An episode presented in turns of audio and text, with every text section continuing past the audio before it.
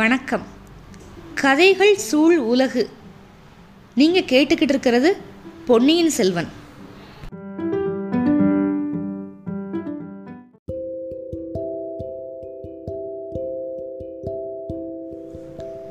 பொன்னியின் செல்வன் பாகம் ஒன்று அத்தியாயம் நாற்பத்து நாலு. எல்லாம் அவள் வேலை.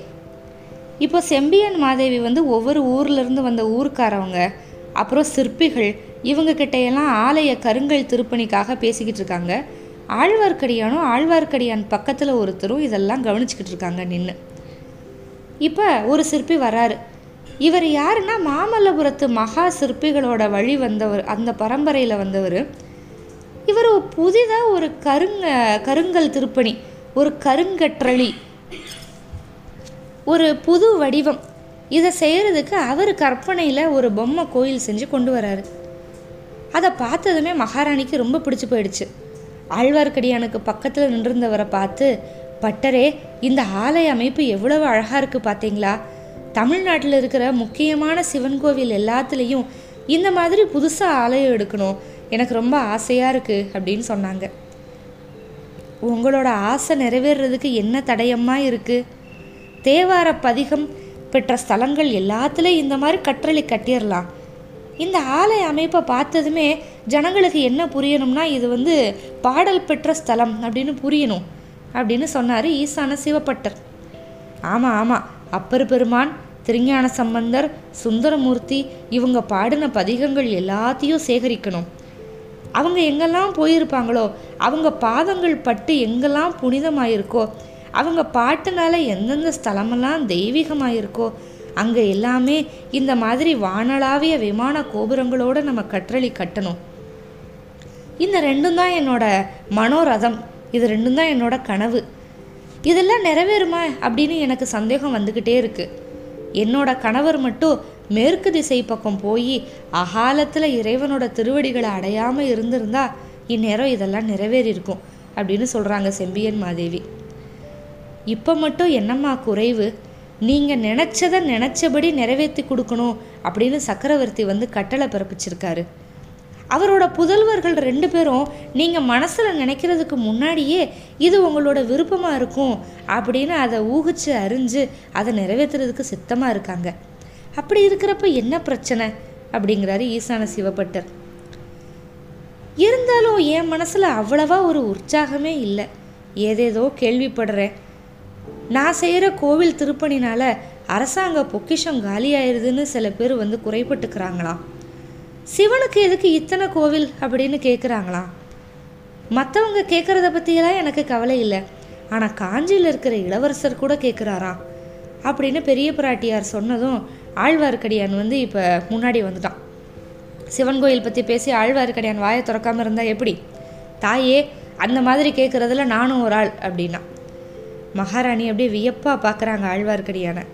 மற்றவங்கெல்லாம் என்னடா இது விபரீதம் அப்படிங்கிற பாவத்தோட ஆழ்வார்க்கடியானை பார்க்குறாங்க ஆழ்வார்க்கடியான் மறுபடியும் சொல்கிற ஆத்திரத்தோட அன்னையே என் வயிறு கொதிக்குது. இந்த மாதிரி அநியாயம் எங்கேயாவது நடக்குமா? தர்ம தேவதையோட அவதாரமாக நீங்கள் இருக்கீங்க. நீங்கள் போய் இந்த அநீதிக்கு இடம் கொடுக்கலாமா? அப்படின்னு ஆத்திரமாக அலறான். நம்ம திருமலையப்பனுக்கு பக்கத்தில் இருந்தார்ல ஈசான சிவபட்டர். அவர் வந்து சொல்கிறாரு மகாராணி என்னோட சகோதரன் இவன் இப்படி தான் ஏதாவது உளருவான் திடீர்னு அவனுக்கு வெறி வந்துடும் தயவு செஞ்சு மன்னிச்சிருங்க அப்படின்னு சொல்கிறாரு அப்போ ஈசான சிவபட்டர் வந்து ஆழ்வார்க்கடியானோட சகோதரர் அப்படிங்கிறது நம்மளுக்கு இப்போ தெரியுது.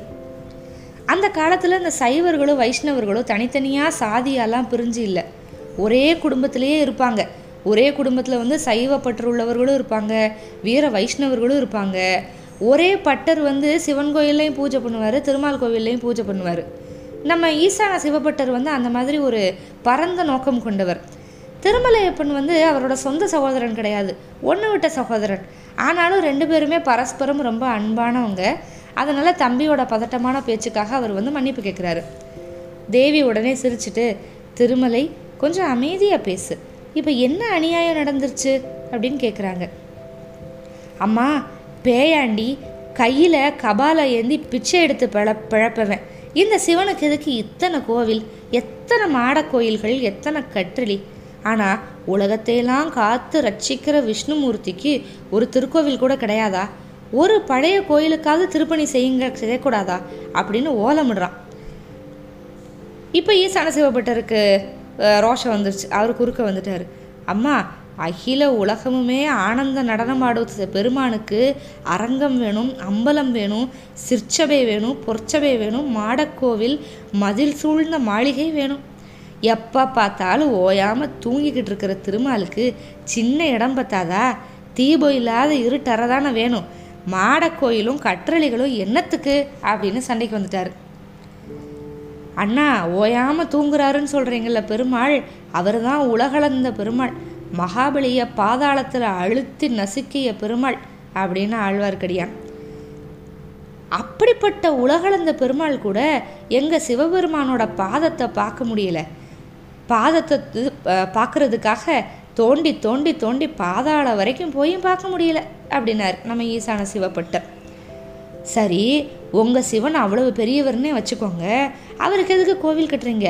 கோயிலுக்குள்ளே வர்றப்ப அவர் தலை இடித்து கோயில் இடிஞ்சு விழுந்துருமே.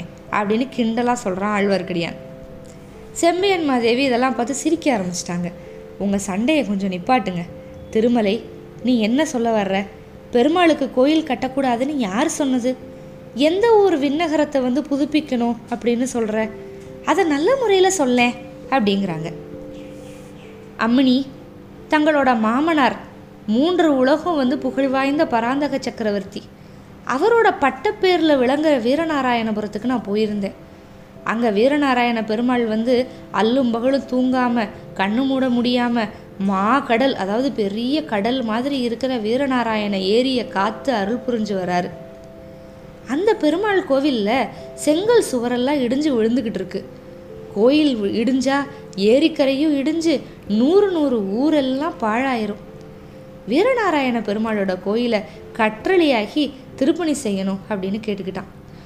ஆகட்டும் செய்யலாம். அதை பற்றி விவரமாக என்கிட்ட சொல்லு.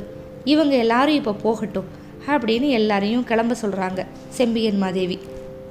வீரநாராயண விண்ணகர் கோவிலில் கல்வெட்டுகள்லாம் இருக்குது வீரநாராயண விண்ணகரில் கூடிய மகாசபையினர் வந்து பெருமாளோட நிவேதனத்துக்காக இறையிலி நிலம் கொடுத்துருக்காங்க. சேக்கிழான அரையன் சங்கர நாராயணன் அப்படிங்கிறவன் கோயிலுக்காக நிலம் கொடுத்துருக்கான். மேற்கெழுந்தருளிய தேவர் கண்டராதித்தன் மனைவியாரும் மழுவரையர் மகளுமான பராந்தகன் மாதேவடிகள் அப்படிங்கிற செம்பியன் மாதேவியார் வீரநாராயண சதுர்வேதி மங்கலத்து திருவனந்தீஸ்வர தாழ்வாருக்கு விளக்கரிய விள- விளக்கெரிக்க தொண்ணூற்றி ஆறு ஆடுகளும் ஒரு செம்மறி ஆடும் வழங்கி நன்கொடை. இந்த மாதிரியெல்லாம் நிறைய கல்வெட்டு செய்திகள்லாம் இருக்குது அப்படின்ட்டு குறிப்பு கொடுத்துருக்காங்க. இப்போ செம்பியன் மாதேவி வந்து ஆழ்வார்க்கடியான மட்டும் இருக்க சொல்லிட்டு மற்ற எல்லாரையும் போக சொல்லிட்டாங்க.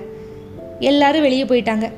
வெளியே போனதுமே இப்போ செம்பியன் மாதேவி வந்து குரலை தாழ்த்திக்கிட்டாங்க. தாழ்த்திக்கிட்டு திருமலை யாத்திரையில் எங்கெங்கே போயிருந்த? என்னென்ன பார்த்த? என்னென்ன கேள்விப்பட்ட? விவரமாக சொல்லு. ஏதோ முக்கியமான செய்தி கொண்டு வந்திருக்க. அதனால தான் அப்படி குறுக்க பேசினேன் நான் நினச்சது சரியா? அப்படின்னாங்க. ஆமாம் தாயே. முக்கியமான விஷயம் நிறைய கொண்டு வந்திருக்கேன். ஆனாலும் உங்களோட திருவுள்ளத்தை நோக்கி நான் காத்திருப்பேன். ஆனால் நீங்கள் வந்து காஞ்ச இளவரசரை பற்றி நீங்கள் ஏதோ சொல்ல ஆரம்பிச்சீங்க. அதுக்கு தான் வந்து நான் தடை செஞ்சேன். இப்போ கொஞ்ச நேரத்துக்கு முன்னாடி இங்கே இருந்ததில் உண்மையானவங்க யார்? ஒற்றர் யார்? அப்படின்னு நம்மளுக்கு யாருக்கு தெரியும்? நாட்டில் எத்தனையோ விபரீதமெல்லாம் நடந்துக்கிட்டு இருக்கு. எப்போ யாரால என்ன துரோகம் நடக்கும் அப்படின்னு சொல்ல முடியாது. அப்படின்னா ஆழ்வார்க்கடியான். பெரிய பிராட்டி இப்போ வந்து அப்படியே ஒரு பெருமூச்சு விடுறாங்க. ஒரே குடும்பத்தை சேர்ந்தவங்க இரத்த பாசம் இருக்கிறவங்க ஒருத்தருக்கு ஒருத்தர் சந்தேகப்படும்படி ஆயிடுச்சு ஆதித்த கரிகாலன் ஒரு காலத்தில் என்கிட்ட எவ்வளவு விசுவாசம் வச்சுருந்தான். சொந்த தாயை விட நூறு மடங்கு அன்பு காட்டுனா மரியாதை காட்டினான் அவன் கூட இப்போ என் மேலே சந்தேகப்பட ஆரம்பிச்சிட்டான். திருமலை என்னோட கணவனோட நானும் இந்த மண்ணுலக விட்டு போயிருந்தா எவ்வளவு நல்லா இருந்திருக்கும். என்னை வரக்கூடாதுன்னு அவர் தடுத்துட்டாரு. இங்கே செய்ய வேண்டிய பணிகள் எல்லாத்தையும் கொடுத்துட்டுல போயிட்டாரு. நான் எவ்வளவு பெரிய துர்ப்பாக்கியசாலி? அப்படின்னாங்க. அம்மா உங்களோட கணவர் வந்து முக்காலமும் தெரிஞ்ச மகான். கலியுகத்தில் எப்படி ஜனக மகாராஜாவோ அந்த மாதிரி இந்த சோழ ச சிம்மாசனத்தில் அவர் இருந்தார். உங்களை இருங்க அப்படின்னு அவர் சொல்லிட்டு போனது இந்த நாடு செஞ்ச பாக்கியம். நூறு வருஷமாக பல்கி பெருகி வர்ற இந்த சோழ பேரரசு சகோதர சண்டையினால் நசிச்சு நாசமாகாமல் காப்பாற்றுற பொறுப்பு உங்களோடது. உங்களால் மட்டும்தான் அதை முடியும் அப்படின்னு சொல்கிறான் இதை நம்பலை செம்பியன் மாதேவி. எனக்கு அப்படி தோணலை திருமலை. என்னோட சொந்த மகன் நான் சொல்கிறத கேட்கல அப்படிங்கிறப்ப மற்றவங்கள நான் எப்படி கட்டுப்படுத்த முடியும்? இருக்கட்டும் ஒற்றர்களை பற்றி சொன்னியே. இங்கே யாரும் ஒற்றர்களை அனுப்பியிருக்க முடியும்? இளவரசன் ஆதித்த கரிகாலன் வந்து இங்கே ஒற்றர்களை அனுப்பியிருப்பான்னு நினைக்கிறியா? என் பேரில் அவனுக்கு அவ்வளவு அவநம்பிக்கை வந்துருச்சா? அப்படின்னு கேட்குறாங்க அப்போ ஆழ்வார்க்கடியான் மறுபடியும் சொல்கிறான் என்னோட ரெண்டு காதால் கேட்டேன் தாயே. இல்லைனா இளவரசர் கரிகாலர் உங்கள் மேலே சந்தேகப்படுவார் அப்படிங்கிறத நான் நம்பியிருக்க மாட்டேன் அப்படிங்கிறான். இது நம்மளுக்கு புது விஷயம் இல்லையா? கேட்கலாம். என்ன கேட்டாய் திருமலை? உன் காதால் என்ன கேட்ட? அப்படின்னா ஒரு கதை சொல்லி வரான் ஆழ்வார்க்கடியான். மாமல்லபுரத்து கற்கோவில் அதுக்கு பக்கத்தில் உட்காந்து அவங்க பேசிக்கிட்டு இருந்ததை கேட்டேன். அவங்கன்னா யாரு? இளவரசர் ஆதித்த கரிகாலர் ஒன்று திருக்கோவலூர் மலையமான் ரெண்டு பல்லவ பார்த்திபேந்திரன் மூன்று. இவங்க மூணு பேர் பேசிக்கிட்டு இருந்தாங்க. இருட்டி இருக்கிற ஒரு கற்கோயிலுக்கு உள்ள நான் மறைஞ்சிருந்து கேட்டேன். மலையமானும் பார்த்திபேந்திரனும் ரொம்ப ஆத்திரமாக பேசினாங்க. ரெண்டு பழுவேட்டரையர்கள் அப்புறம் உங்களோட பையன் மதுராந்தக தேவர் இவங்க மூணு பேரும் சேர்ந்து சிறைப்படுத்தி வச்சுருக்காங்க சக்கரவர்த்தியை. சதி பண்ணுறாங்க அப்படின்னு பேசினாங்க. அதில் உங்களுக்கும் சம்மந்தம் இருக்கணும் அப்படின்னு மலையமான் சொன்னார். அதை மற்றவங்கெல்லாம் ஆம் ஆமோதிச்சாங்க. தஞ்சாவூர் மேலே படையெடுத்து போய் சக்கரவர்த்தியை விடுவிச்சிட்டு வரணும் அப்படின்னு பார்த்திபேந்திரன் சொன்னான். அதுக்கு மற்ற ரெண்டு பேரும் சரின்னு சொன்னாங்க. ஆனால் சண்டை எதுவும் போடாமல் சக்கரவர்த்தியை காஞ்சிபுரத்துக்கு கூட்டிகிட்டு வர்றதுக்கு ஒரு முயற்சி செஞ்சு பார்க்கணும் அப்படின்னு இளவரசர் ஆதித்த கரிகாலர் வந்து சொன்னார். அதனால் அவங்க என்ன முடிவு பண்ணாங்கன்னா சக்கரவர்த்திக்கு வந்து ஒரு ஓலை எழுதி ஒரு தூதன்கிட்ட கொடுத்து அனுப்பலாம் அப்படின்னு முடிவு பண்ணாங்க. அந்த தூதன் யார் அப்படின்னு நான் பார்த்துக்கிட்டேன். அவன் வந்து சாதாரண ஆள் கிடையாது. ரொம்ப சாமர்த்தியசாலி வீர பராக்கிரமசாலி. அவன் தூதன் வேலையோட ஒற்றன் வேலையும் சேர்த்து பார்க்கக்கூடியவன். அவன்கிட்ட நான் பேச்சு கொடுத்து பார்த்தேன். நான் தட்டியில் நுழைஞ்சா அவன் கோலத்துக்குள்ளே நுழைய பார்க்குறான். ஒன்றுமே தெரியப்படுத்த மாட்டான் ஆனால் என்கிட்ட இருந்து நிறைய விஷயங்களை வந்து கிரகிக்க பார்க்குறான். குழந்தை ஜோதிடரும் அவன்கிட்ட வந்து அவரோட கைவரிசையை காமிச்சாரு. ஆனால் எதுவுமே பலிக்கலை. அப்புறம் அவன் தஞ்சாவூருக்கு போய் சக்கரவர்த்தியை பார்த்து ஓலையை கொடுத்துட்டான் அப்படின்னு வேற நான் கேள்விப்படுறேன். அப்படிங்கிற கதையை வந்து சொல்கிறான் ஆழ்வார்க்கடியான். இதை வியப்பாக கேட்டுக்கிட்டு இருந்த செம்பியன் மாதேவி அப்புறம் என்ன நடந்தது? அதுக்கு சக்கரவர்த்தி என்ன மறுமொழி சொன்னார்? அப்படின்னு கேட்குறாங்க நாளைக்கு வந்து விடை எழுதி கொடுக்குறேன் அப்படின்னு சக்கரவர்த்தி சொன்னாராம். அதுக்குள்ளே அவன் பேரில் வந்து இந்த பழுவேட்டரையர்களுக்கெல்லாம் சந்தேகம் வந்துருச்சு. பழுவேட்டரையரோட கட்டு காவல் எல்லாத்தையும் மீறி அவன் எப்படியோ தப்பிச்சிட்டானா என்னது? அப்படின்னா அவ பெரிய சாமர்த்தியசாலி தான் சந்தேகமே இல்லை. அப்புறம் நீ என்ன பண்ண? காஞ்சிபுரத்துலேருந்து கிளம்புனதும் அப்படின்னு ஆழ்வார்க்கடியானோட தனிப்பட்ட கதையை கேட்குறாங்க நேர இங்கே வர்றதுக்கு தான் கிளம்புனேன் தாயே. வழியில் வீரநாராயண பெருமாளை தரிசிக்கிறதுக்காக தங்கினேன். தங்கின இடத்துல பெருமாளோட அருளால் ஒரு பெரிய ரகசியத்தை வந்து நான் தெரிஞ்சுக்கிட்டேன். என்னது இது? இன்னும் ஒரு ரகசியமா? அப்படின்னு கேட்குறாங்க ஆமாம் தாயே. கடம்பூர் சம்புவரையர் மாளிகையில் அன்னைக்கு இரவு வந்து ஒரு பெரிய விருந்து நடந்துச்சு. அந்த விருந்துக்கு பெரிய பழுவேற்றையர் வந்திருந்தார்.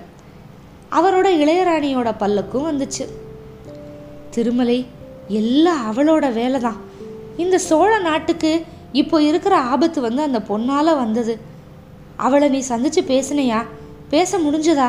அப்படின்னு கேட்குறாங்க முடியலம்மா முடியல. உங்களோட கட்டளையோட பேரில் தான் அந்த பெண் பாம்பு அவளை வந்து என்னோட சகோதரியாக பாவிச்சு எத்தனையோ வருஷம் வளர்த்தேன். எங்கேயெல்லாமோ தேடி அலைஞ்சு பிரபந்த பாசுரங்களையெல்லாம் கற்றுக்கிட்டு வந்து அவளுக்கு சொல்லி கொடுத்தேன். அதையெல்லாம் நினச்சி நினச்சி பார்க்க என் நெஞ்சம் கொதிக்குது. பெரிய பழுவேட்டரையரோட ராணியானதும் அவள் என்னைய பார்க்க கூட மறுக்கிறான் அப்படின்னு கவலையாக சொல்கிற ஆழ்வார்க்கடியார் அதுக்காக வருத்தப்பட்டு என்ன பயன்? இந்த உலகத்தில் இருக்கிற மனிதர்களோட காரியம் எல்லாமே இப்படித்தான். நினைப்பது ஒன்று நடக்கிறது ஒன்று சரி சொல்லு. அப்புறம் கடம்பூரில் என்ன நடந்தது? அப்படின்னு கேட்குறாங்க பல்லக்கில் வந்தவன் நந்தினி தான் அப்படின்னு நினச்சிட்டு எப்படியாவது அவளை சந்திக்கணும் அல்லது ஓலை எழுதி அனுப்பணும் எச்சரிக்கை செய்யணும் அப்படிங்கிறதுக்காக நான் கடம்பூருக்கு போனேம்மா. பெரிய அபாயத்துக்கு துணிஞ்சு கடம்பூர் மாளிகையோட வெளிச்சுவரவே ஏறி குதிச்சிட்டேன். அப்போ தான் ஒரு அதிசயமான மர்ம ரகசியம் எனக்கு தெரிஞ்சது. திருமலை எப்பவுமே நீ இப்படி தான் மேலும் மேலும் ஆவலை கிளப்புவையே தவிர சேதியை சொல்ல மாட்ட. அப்படி என்ன அதிசயமான மர்ம ரகசியம்? அப்படின்னு வேகமாக கேட்குறாங்க தாயே மன்னிச்சிருங்க. அதை சொல்கிறதுக்கு எனக்கு தயக்கமாக இருக்குது வேற ஒன்றும் இல்லை. மூடு பல்லக்கில் இருந்தது பழுவூர் இளையராணி இல்லை. பழுவேட்டரையர் போகிற இடத்துக்கெல்லாம் இளையராணியை கூட்டிகிட்டு போகிறாரு அப்படின்னு நம்ம நினச்சிக்கிட்டு இருக்கோம். அது ரொம்ப தவறு. பழுவேட்டரையர் அப்புறம் வேற யாரை கூட்டிகிட்டு போகிறாரு அவரோட பெண் சபலத்துக்கு அளவே இல்லையா? அப்படின்னு கேட்குறாங்க தாயே மூடு பல்லக்கில் இருந்தது ஸ்திரீ அல்ல தாயே. என்னது ஸ்திரீ இல்லையா? எந்த ஆண் மகன் வந்து இப்படி பல்லக்கில் வருவான்? அப்படின்னு கேட்டால் அம்மா மன்னிச்சிடுங்க. மூணு பல்லக்கில் மறைஞ்சு வந்தது உங்களோட திருக்குமாரர் மதுராந்தகத்தேவர் அப்படின்னு உண்மையை சொல்லிட்டான் ஆழ்வார்க்கடியான். செம்பியன் மாதேவி கொஞ்ச நேரம் அப்படியே திகச்சு போய் நின்றுட்டாங்க அப்புறம் கொஞ்சம் நேரம் கழிச்சு கடவுளே நான் செய்த குற்றத்துக்கு எனக்கு இவ்வளவு பெரிய தண்டனையா? அப்படின்னு வாய்க்குள்ளேயே சொல்லிக்கிட்டாங்க. வெளியில் கேட்காதபடி. அப்புறம் ஆழ்வார்க்கடியான் சம்புவரையர் மாளிகையில் அன்னைக்கு அர்த்த ராத்திரியில் நடந்த சதிக்கூட்டத்தை பற்றி எல்லாத்தையும் சொன்னான். அதை கேட்டு அவங்க ரொம்ப கவலைப்பட்டாங்க. ஐயோ மகனே ஒன்று சிவஞான செல்வனா வளர்க்க முயற்சி பண்ணனே அதோட பயனா இது? சோழ குலத்துக்கு ஒன்னால் இப்படி ஒரு அவமானம் அவ அபகீர்த்தி நேரணுமா? சோழ பேரரசுக்கு இவ்வளோ பெரிய தீங்கு ஒன்னால நடக்கணுமா? அப்படின்னு புலம்ப ஆரம்பிச்சிட்டாங்க. அப்புறம் மறுபடியும் ஆழ்வார்க்கடியானை பார்த்து திருமலை நீ மறுபடியும் என்னை பார்த்துட்டு போ. அதுக்குள்ள குந்தவையை போய் பாரு. குந்தவைகிட்ட பேசி இந்த பெரிய விபத்தை எப்படி தடுக்கலாம் அப்படின்னு நான் யோசிச்சு சொல்கிறேன் அப்படின்னு சொல்கிறாங்க தாயே நீங்கள் இளவரசிட்டு கூட தயவு செஞ்சு இதை பற்றி சொல்லாதீங்க அப்படின்னு எச்சரிக்கை பண்ணுற ஆழ்வார்க்கடியான். ஏன்? அப்படின்னு கேட்டால் அது இயற்கை தானே அம்மா. ஆதித்த கரிகாலனோட அருமை சகோதரி தானே குந்தவை அப்படின்னு சொல்கிறான் அண்ணன் அண்ணனுக்கு ஏதாவது ஆபத்துன்னு சொன்னால் குந்தவை என்ன பண்ணுவாங்க? அதுக்காக சொல்கிறான் அதுக்கு செம்பியன் மாதேவி வந்து ஒரு மறுமொழி சொல்கிறாங்க அதனால் என்ன திருமலை? சூரியன் மேற்கில் உதயமாகி கிழக்கில் அஸ்தமிக்குதுன்னு நீ சொன்னால் கூட நான் நம்புவேன். சிவபெருமான காட்டிலையும் திருமால் பெரிய தெய்வம் அப்படின்னு நீ சாதிப்பதையும் நான் நம்புகிறேன் ஆனால் குந்தவை பேரில் குற்றம் சொன்னால் நான் நம்ப மாட்டேன். அவள் பிறந்த அன்னைக்கு அரண்மனை மறுத்து வச்சு குழந்தைய எடுத்துட்டு வந்து என் கையில் தான் கொடுத்தா. அன்னையிலேருந்து நான் தான் அவளை வளர்க்குறேன். என் வயிற்றில் பிறந்த மகனை விட அருமையாக அவளை நான் வளர்க்குறேன். அவளும் என்ன பெத்த தாயாவும் தகப்பனாவும் நினச்சிதான் வளர்ந்துட்டு வர்றா. இப்போ வரைக்கும் அன்பு மரியாதை இது எல்லாமே செலுத்துகிறாள் அப்படின்னு குந்தவையை பற்றி அவ்வளவு பெருமையாக பேசுகிறாங்க செம்பியன் மாதேவி. அம்மா உங்ககிட்ட நான் ஒன்று கேட்குறேன் குந்தவை தேவி குழந்தை ஜோதிடர் வீட்டுக்கு போயிட்டு வந்தாங்க. அதை பற்றி உங்ககிட்ட சொன்னாங்களா இல்லையா? இல்லை. அதனால் என்ன? அப்படிங்கிறாங்க. ஜோசியர் வீட்டில் வானர் குலத்து வாலிபன் ஒருத்தனை பார்த்தது பற்றியும் மறுபடியும் அதே நாளில் அவனை அரிசலாற்றங்கரையில் பார்த்தது பற்றியும் சொன்னாளா? இல்லை. இதெல்லாம் என்ன கேள்வி? இதெல்லாம் ஏன் என்கிட்ட கேட்குற அப்படின்னு கேட்குறாங்க உங்ககிட்ட சொல்லக்கூடாத ரகசியம் ஒன்று இருக்குது இளவரசி வச்சுருக்காங்க.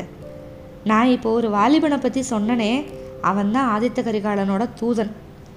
ஒற்றன்னு சொன்னாலும் தப்பு இல்லை அப்படிங்கிற ஆழ்வார்க்கடியான். திருமலை அதெல்லாம் எப்படியாவது இருக்கட்டும். என்கிட்ட குந்தவை வந்து ஏதாவது ஒரு விஷயத்த சொல்லலைன்னா அதுக்கு தக்க காரணம் இருக்கும். அவகிட்ட சந்தேகப்படுறதை விட நான் என்னோட உயிரை விட்டுருவேன் அப்படின்னு சொல்லிட்டாங்க சிவஞான கண்டராதித்தரோட பட்ட மகிழ்ச்சி. ஐயையோ அப்படியெல்லாம் எதுவும் நடக்க வேணாம் உங்களோட நம்பிக்கையே உண்மையாகட்டும். இளவரசி என்னை வர சொல்லியிருக்காங்க. ஏதோ கேட்குறதுக்காக நீங்கள் பார்க்கணும் அப்படிங்கிற விஷயத்தையும் நானே தெரிவிச்சிடுறேன் அப்படின்னு சொல்கிறான் ஆழ்வார்க்கடியான். இனி ஆழ்வார்க்கடியானும் குந்தவை தேவியும் என்ன பேசிக்க போகிறாங்க குந்தவை தேவி ஏற்கனவே வந்தியத்தேவனை வந்து பார்த்துட்டாங்க. ஆனால் யாருன்னு தெரியாது. அதே மாதிரி வந்தியத்தேவனுக்கும் நம்ம பார்த்தது வந்து இளைய பிராட்டி குந்தவை அப்படின்னு தெரியாது. ஆனால் வந்தியத்தேவன் குந்தவையை பார்த்து ஓலை கொடுக்கணும். இப்போ எங்கே வந்துக்கிட்டு இருக்கான் வந்தியத்தேவன்? ரெண்டு பேரும் எப்போ சந்திக்க போகிறாங்க இதெல்லாம் மேற்கொண்டு பார்க்கலாம். காத்திருங்கள் அத்தியாயம் நாற்பத்தி ஐந்துக்கு. வணக்கம்.